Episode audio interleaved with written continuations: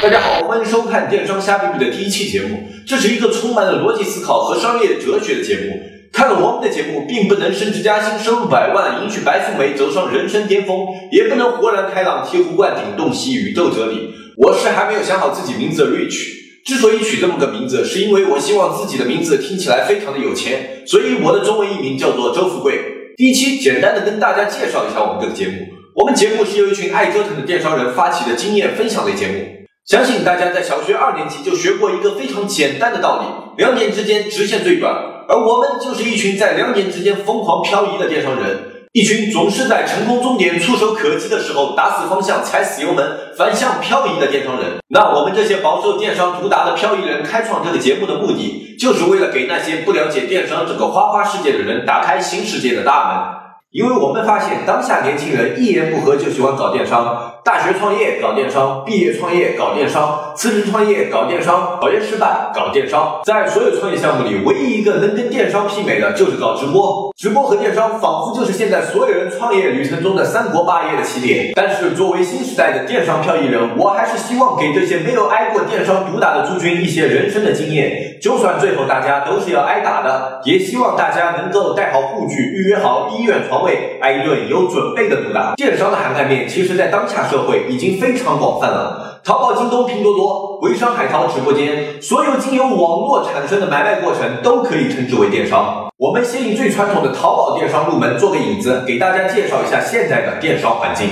淘系电商平台是目前涵盖面最广的电商平台，从高价到低价，从企业到散户，从国外到国内，从全新到二手，可以说应有尽有。不夸张的说，在淘系平台找不到的产品，基本上你在百分之九十九的电商平台都找不到。而淘宝也从许多年前年轻人的创业平台，变为了现在几乎所有公司企业的网络销售渠道。所以，淘宝的销售环境与许多人的固有印象有了很大的差异。这就像二十年前摆地摊的地摊主，现在已经成了连锁店的掌柜。你再去他二十年前摆地摊的地方摆摊，那么你周围的客流环境和商业环境都发生了巨大的变化。作为消费者来说，这种变化是潜移默化的，很难感受到。但是对于创业者、卖家群体来说，这种变化则是一种本质上的变化。我们来举一个例子，解析一下这种变化，大家就很好理解了。初创时期，淘宝相当于一个新的商业街的房东，在初创时期，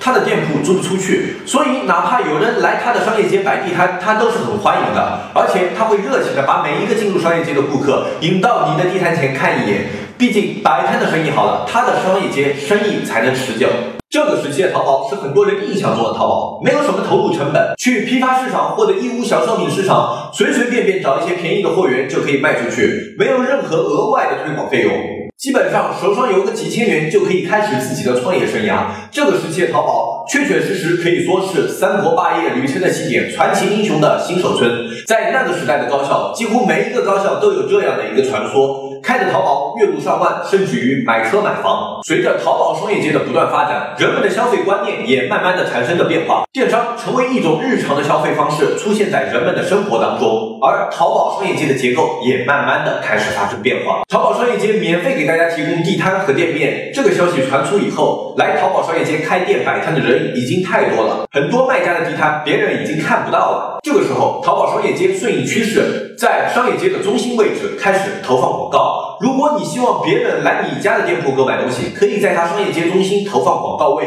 广告的形式多种多样，但是也必然伴随着一定的费用。发展到这，免费开店的时代逐渐远去，店铺付费时代悄然来临。但是，淘宝商业街的收费模式并不是传统线下的收租模式。传统的店租模式是卖地段、卖店面，而淘宝它卖的是客流，卖客流、卖人流。所以在淘宝商业街开店依然是免费的，但是想开出一家好店却慢慢变成了难事。这时候的商业街，有的店主开始老老实实的向淘宝购买客源。早期的淘宝价格也公道，两三毛就可以买一个客人进店，而另一些店主不愿意把钱交给淘宝，则打起了一些歪脑筋。他们研发出了刷单，用线下店铺来打比方，就是店主请一帮人在自己的店铺来来回回进进出出，以呈现出店铺热闹非凡的景象。淘宝看见这家店生意好，主动会给这家店做一个路标，希望别人可以多多在自己商业街购物，买到好东西，而买家也愿意去更多人流的店铺购买东西。更多的人流就意味着店铺被更多的人所信赖。但是刷单也伴随着成本，每个进出店铺的托，你都需要给他几个硬币，好让他愿意来你的店铺干活。这个时期的淘宝整体投入依旧不高，但是已经具备了一定的投入门槛。对于一般的店铺来说，一个月在几百到几千元不等，但总体来说依然是创业的好去处，发家致富的好选择。好景不长，蓬勃发展的商业街引来了更多人的关注，各大品牌纷纷入驻，而淘宝也把商业街中最好的地段让给了这些具有更好的品牌和口碑实力的商家。中小卖家渐渐在淘宝商业街中呈现了过剩的趋势。淘宝商业街的广告形式越来越多样，花钱的渠道越来越多，并且随着加入商业街的商家家底越来越厚实，广告的竞价也越发激烈。当年两三毛就可以获得一个客人的广告位，如今需要五六元甚至更高。店铺的托门要价也直线上升，从当年三四元干一次活，到现在十元甚至于二十元不等。并且因为市场监管等多方面的因素，淘宝也开始对这些请托的店铺实施了打击。这个时期淘宝，